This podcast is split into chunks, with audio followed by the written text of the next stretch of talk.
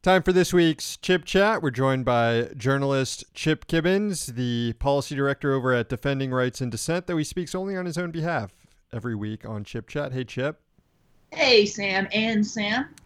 So Hello, Chip. you're not speaking on behalf of Defending Rights and Dissent, but uh, we should plug that the group is holding an event uh, in a few days. Uh, what is it? This I guess it's on Monday, right? On Monday, so Monday, March 8th is International Women's Day. I am aware of that, but it is also the 50th anniversary of the. For all the ladies listening to this, happy International Women's F- Day. The men who probably need to hear it, though. I think the women already know. Um, but but anyways, Treat your but girls right. we are hosting uh, an event on on uh, March the 8th at 3 o'clock p.m. on the so March the 8th is the 50th anniversary of the break-in of the FBI office at Media, Pen- Media Pennsylvania.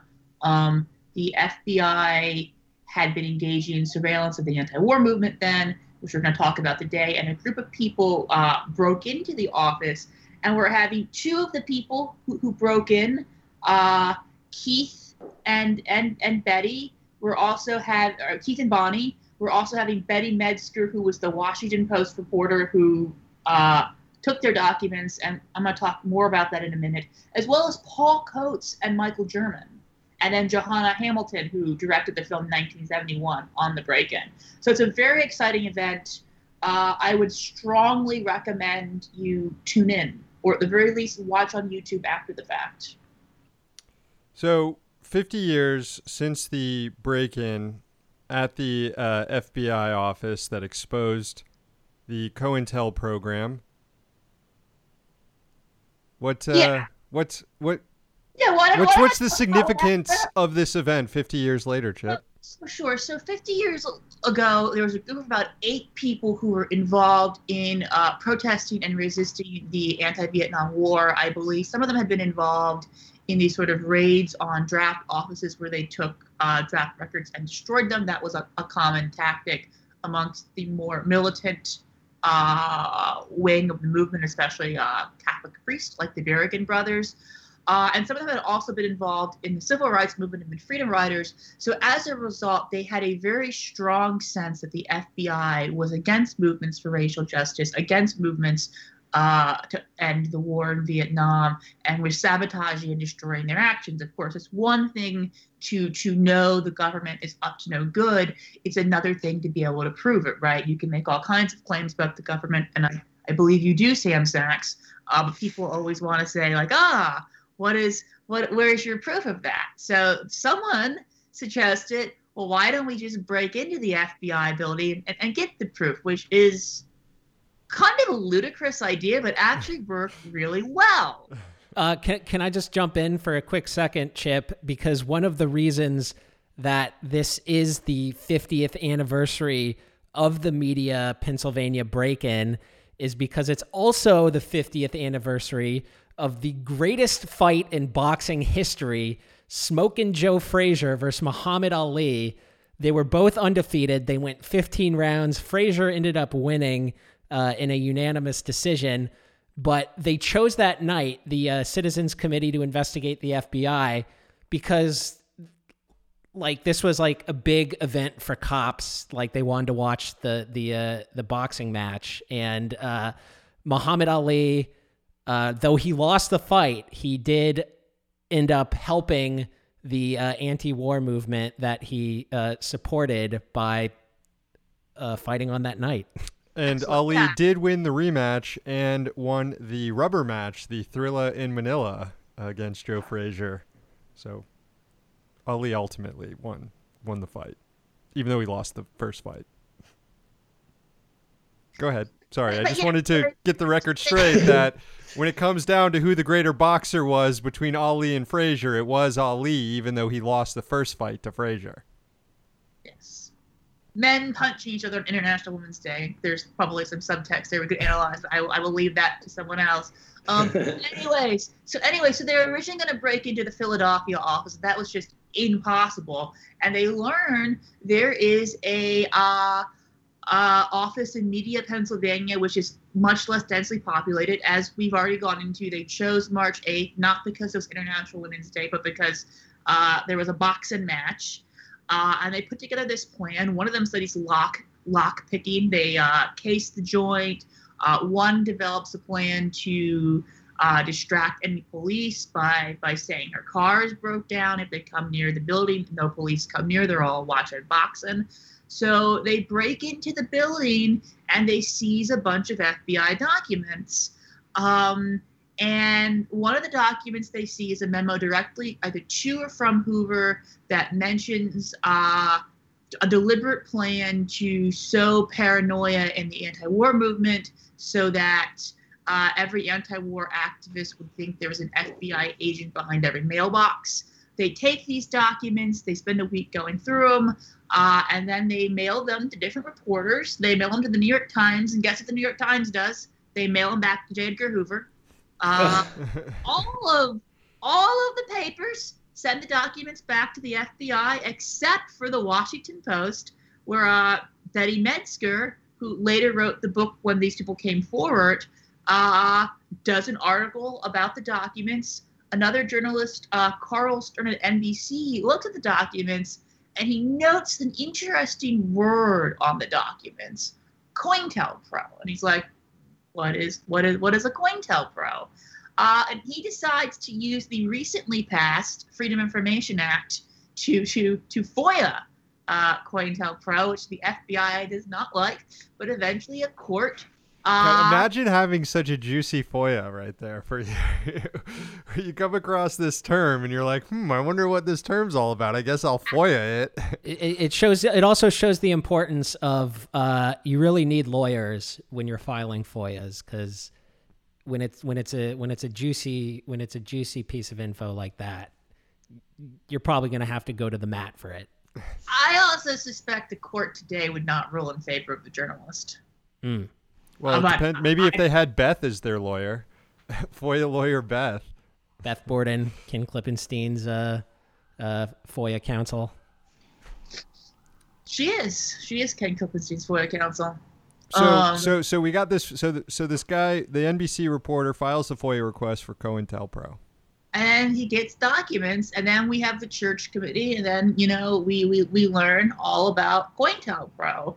Um, so, you know, the FBI has done a number of nefarious acts over the century. Uh, you know, they made a list of people to be detained without trial in the event of an emergency. They frequently did illegal break ins and wiretaps, claiming that because of an inherent executive authority, uh, neither the courts nor Congress could stop them from doing this.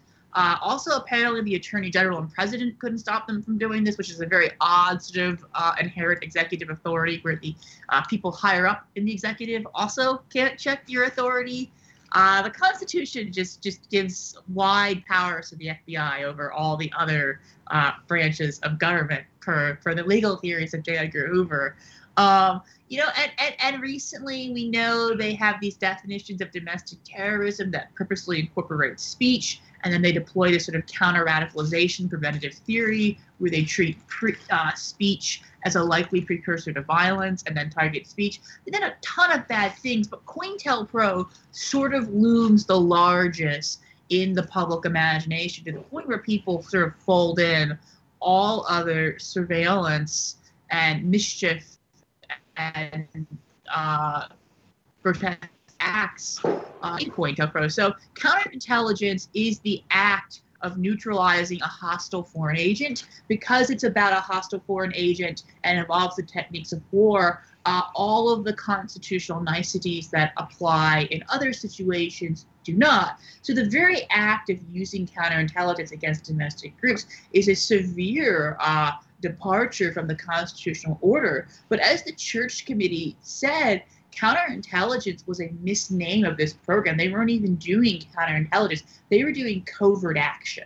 Um, right, covert action to protect the existing political and social order. So what what happens is in 56 the FBI becomes concerned the Supreme Court is too liberal, that they can't arrest and jail communists. So they start a program of uh, vigilantism, of illegal vigilantism to prevent the exercise of First Amendment rights of speech and association. It originally targets the Communist Party. Uh, obviously, the FBI argues that uh, everyone could be infiltrated by communism, so they can target civil rights movements. They also quickly turn on Puerto Rican groups and the Socialist Workers Party. The Socialist Workers Party, along with the Communist Party, was sort of the, the, the main nemesis of the FBI in these days. And then they just expand into first uh, white nationalist hate groups, and then black extremists, and then finally the the so-called New Left, which was just a term Hoover used for anyone he didn't like. So these are very broad programs of of um, very destructive actions. With the Panthers, you know, one of the goals was to incite violence between the Panthers and other organizations, and people die because of that. And um, basically, I, I think earlier in your answer, you were alluding to the the fact that not all uh, FBI malfeasance from the uh, from the Hoover era in the in the late 50s, 60s, 70s. Not all of that sort of uh, mischief did come out as a result of the media break in, but a lot did. And it sort of reminds me of how uh, during the um, Snowden and the Chelsea Manning revelations, you would have uh, national security state lackeys sort of saying, oh, this is criminal, this is a criminal act. And first of all, A, no, it's not. And B, even if it was, so what? Because a criminal act, on paper, a criminal act, uh, revealed some of the most horrific abuses of the US government in the 20th century. Yeah, no, no, I, I, I, think that's correct. Unfortunately, I, I do think that on paper it is most definitely a, a, a criminal act. the laws are written uh, very broadly in giving government rights to, to, to maintain secrecy and criminalize those who tell the truth, which is part of the reason why I worked so hard to have the Espionage Act amended um, right? Because it is on paper very, very bad. I know, I know when I would do the pardon Snowden campaign, people would get very angry, being like, "Oh, a pardon means he's done something wrong and he's committed no crime." It's like, thank you, Twitter user, you get charged with the Espionage Act in the Eastern District of Virginia, and and and tell me you've committed no crime. Don't ask for a pardon, and and let's see how your life turns out. Um, Right. So I understand the point you're making, but I do, I do, I do want to stress that like Congress does pass laws that are very bad. Sure. Courts, the executive interprets them even worse than Congress intended them to be, and the courts say, okay, okay. Um, um. So, so yeah. And I, um, I, I do think it's important when we look at cases like, um, Snowden or Manning or Terry Albury, an FBI whistleblower who was charged and did time in prison under the Espionage Act and who is still under carceral supervision, uh, to look at sort of the attacks on whistleblowers today. And, you know, Twitter has started this policy where, with some articles like this one from the Gray Zone, if you share it, they put on the article uh, this was the result of hacked documents, or may have been the result of hacked documents. But you know, the entire existence of COINTELPRO is known because of a burglary, which is, I think, you know, old school hacking, if you will, right? Daniel Ellsberg was not supposed to be copying the Pentagon papers and riding around them in the trunk of his car are we going to on every single article ever that mentions COINTELPRO, which is like any article written about like the FBI that's like they once did a bad thing? Are we going to put a handle on that? This was the result of uh, of hacking. Um, I, I I really think you know obviously I don't generally condone hacking. I think it's it's you know people have a right to privacy on their computers, but like when you have information in that that's of public interest right? Like a war crime or a secret intelligence program. I'm, I'm not interested in someone's divorce or if they drink too much or if they have um, eccentric, uh, salacious habits. right? I'm talking about actual public interest stuff, not tabloid gossip, right? If you're a journalist, you have a responsibility to publish it. You should not be sending the COINTELPRO documents back to the FBI. Yeah, p- people have the right to privacy. Powerful institutions do not. Yes, yes, yes, yes. I think that's the distinction. Yes, the FBI is uh, perhaps a corporate person, but um, uh, they do not have a personal right to privacy in their unconstitutional attempts to kill Black Panthers. Law enforcement agencies are people, my friends. When when the New York Times was sending these documents back to the FBI, was that before or after they were publishing the Pentagon Papers? Because this is all in the same year. That's a really great question, and it is one I should know the answer to. And um, well, either way, they they all happen within months of each other at some Yes. point. In in, and I'm just wondering if this was something that, you know, given how explosive the the COINTEL program documents ended up being, to where it would have justified retroactively any decision to publish them and shown that it was wrong to send the documents back given their newsworthiness. This event, uh, you know, changed the way uh, news outlets probably think about stuff like this. Um, but then again, it was happening at the same time as the Pentagon Papers, which would have been another event that would have uh, given news outlets um, more, I guess, faith in the process of publishing these secret government documents because they are indeed newsworthy, as shown by the revelations in both events. Pentagon Papers were in June. This was in March. I also think a huge part of this was that uh, J. Edgar Hoover had a very different relationship with the media than other branches of government. He was both A, very good at manipulating the media, hence why they made all these ridiculous Hollywood films like the FBI story and I Was a Communist for the FBI and the J. Edgar Hoover children's book um, that horrifies me and also people were frightened by him, right? Because he had a lot of um, information on everyone, uh, more so than I think people can even fathom. Uh, right when I when the film 1971 came out, it was screened at Congress at an event sponsored by the late uh, John Conyers, who flat out told the off the audience the only reason the Church Committee happened was because J. Edgar Hoover was dead. Right, everyone was so afraid of J. Edgar Hoover. I'm not trying to uh, I'm not trying to make an excuse for the New York Times, but I can see them uh, I can see their fear of who of Hoover being triggered more by the fact that they they I assume they knew who Ellsberg was. They knew who their source on the Pentagon Papers was, and nobody knew who the Citizens Committee to investigate the FBI was for decades. And you mentioned that earlier uh, in in this segment where uh, you're talking about how Betty Medsger finally revealed some of the members in her 2014 book, and that some of these members will be uh, on your panel in a, in a few days, which is rather exciting.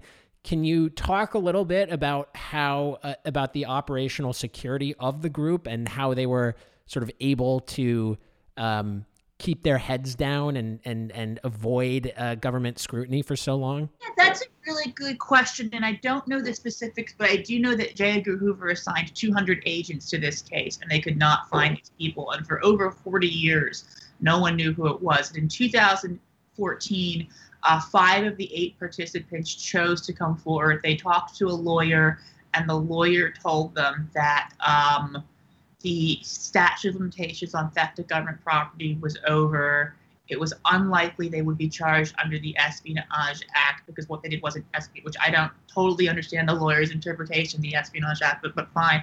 And at the time, the Espionage Act had a statute of limitations of 10 years. So the statute of limitations was up, and five of them just come forward for this book and this PBS documentary. And both the author of the book and the documentary filmmaker will be on the panel on Monday. Um, I could definitely ask the burglars about their operational security of the Citizens Commission to investigate the FBI on your behalf, Sam. Um, Please I, do. I will do so. I will do so. I will be tuning in. to hear Report back response. on the uh, next chip chat on what they say. yes. Uh, how did it go? Yes. Um, yeah. So it's it, it, it is, and you know, part of the reason they come forward in 2014 is because of Snowden, right? They speak out in defense of Snowden, who himself, you know, exposed government documents without committing a burglary, by the way, right? Without breaking in anywhere. Um, and you know is living in exile in Russia because the U.S. government has taken his passport, bullied the nation of Ecuador, stranded him in Russia, and charged him with the Espionage Act. Um, delightful. Well, I and it was Joe Biden who personally called Rafael Correa, uh, then president of Ecuador, to tell him not to get grant asylum to Snowden. Correa had, Correa had, of course, uh, granted asylum quite heroically to journalist and publisher Julian Assange, who is currently in Belmarsh prison. Yeah. Well, all these issues are, of course, extremely relevant again today as the uh, FBI is considering uh, asking for more powers to surveil domestic extremist groups, domestic, so called domestic terrorist groups, following the uh, January 6th Capitol putsch. And um, as you as you Putsch touched, attempt. putsch attempt, as you touched on, I mean, yeah, I, gue- I guess, I mean, d- uh, does a putsch need to like be successful in overthrowing a government? It Actually, maybe you're right. I don't know. Yeah. I will uh, withdraw my correction for now. they did get in the capital and cause cause some violence. So, um, And prayer. I saw the Griffin shaman. He was pr- giving That's a true. sacred prayer in a sacred chamber. What's what's so wrong about that? that's What's true. so wrong he was just looking for some clout. he stopped them from stealing muffins. He stopped them from stealing muffins, and he said a prayer to bless the sacred chamber, which is part of shamanism. His only regret in life is that he believed when the police uh, waved him into the building, he had permission to go in there, which. I don't know. If I was on that jury and he said that, I, I don't I don't want to tell the chit chat audience what verdict I might return for the QAnon shaman because I I kind of feel like once the police wave you into a building, uh, you've got free reign to say all the prayers so long as you don't steal any muffins. I don't think you'd be uh, picked to serve on any jury chip. I don't think many of us would actually, but Exactly on the QAnon shaman Germany, like oh this communist, he's he's going to get him, and then I'll be like, well, you know, the Uh, au contraire, I have, have actually served on two juries in my life already in my short. Well, it's not that short anymore. I'm, I'm almost at middle age here, but I have served on two juries already. wow. I would love to be on a jury. The best thing you can get, and most people would say no, this would be awful, is is the grand jury. My friend uh, got because they, they don't they can't throw you off of a grand jury in DC. Apparently, only only a petite jury. So if you're called for the grand jury, there's no like you know oh this person is is a Marxist who used to work for the ACLU. Uh, we better not have him on this and uh, he he got a lot out of the uh, out of being on the grand jury. C- can I just say for uh, briefly though, if to all our Nation, Sam, the grand juries have the right to inspect prisons and roads. Hmm. I, I was just going to say to all our listeners out there who are, are eventually going to go through um, jury duty and the uh, selection process, be sure that if you are going to tell them that you are a Marxist or an anarchist or whatever, or you just um, distrust the police, be sure to tell them that you are skeptical of the police or a Marxist or whatever, but you don't think that it will impact your ability to be an impartial juror. Because once you say that, the prosecutor has to use up one of their strikes to uh, to dismiss you. Otherwise, you get dismissed, and the prosecutor doesn't have to use up anything. And I would be an impartial juror. I I I just uh, have an actual understanding of what what the law is, unlike the prosecutors in this nation. Yeah.